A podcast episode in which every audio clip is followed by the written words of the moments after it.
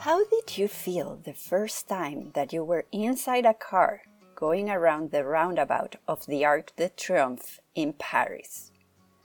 The answer is perhaps anxious, overwhelmed, unsure, or maybe simply excited.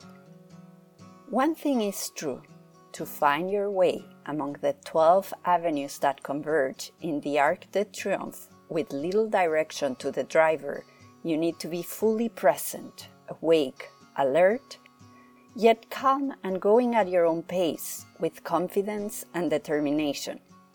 This, in my view, is the perfect metaphor for our everyday life in Paris, where each avenue represents one area of our lives, from the way we prepare our body and organize our mind for the day ahead, to the food we put on our plates and how we communicate with others.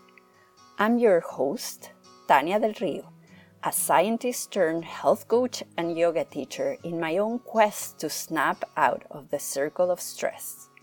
I was very good at analyzing DNA sequences, but I knew little about how to properly care for my body and my mind. In this podcast, I will share the lessons I've learned and also inspiring conversations I've had along the way with children, teachers, students, health professionals, and grandparents. The message is always the same how to slow down, get out of the automatic pilot, and move forward in this exciting journey of working and living in Paris.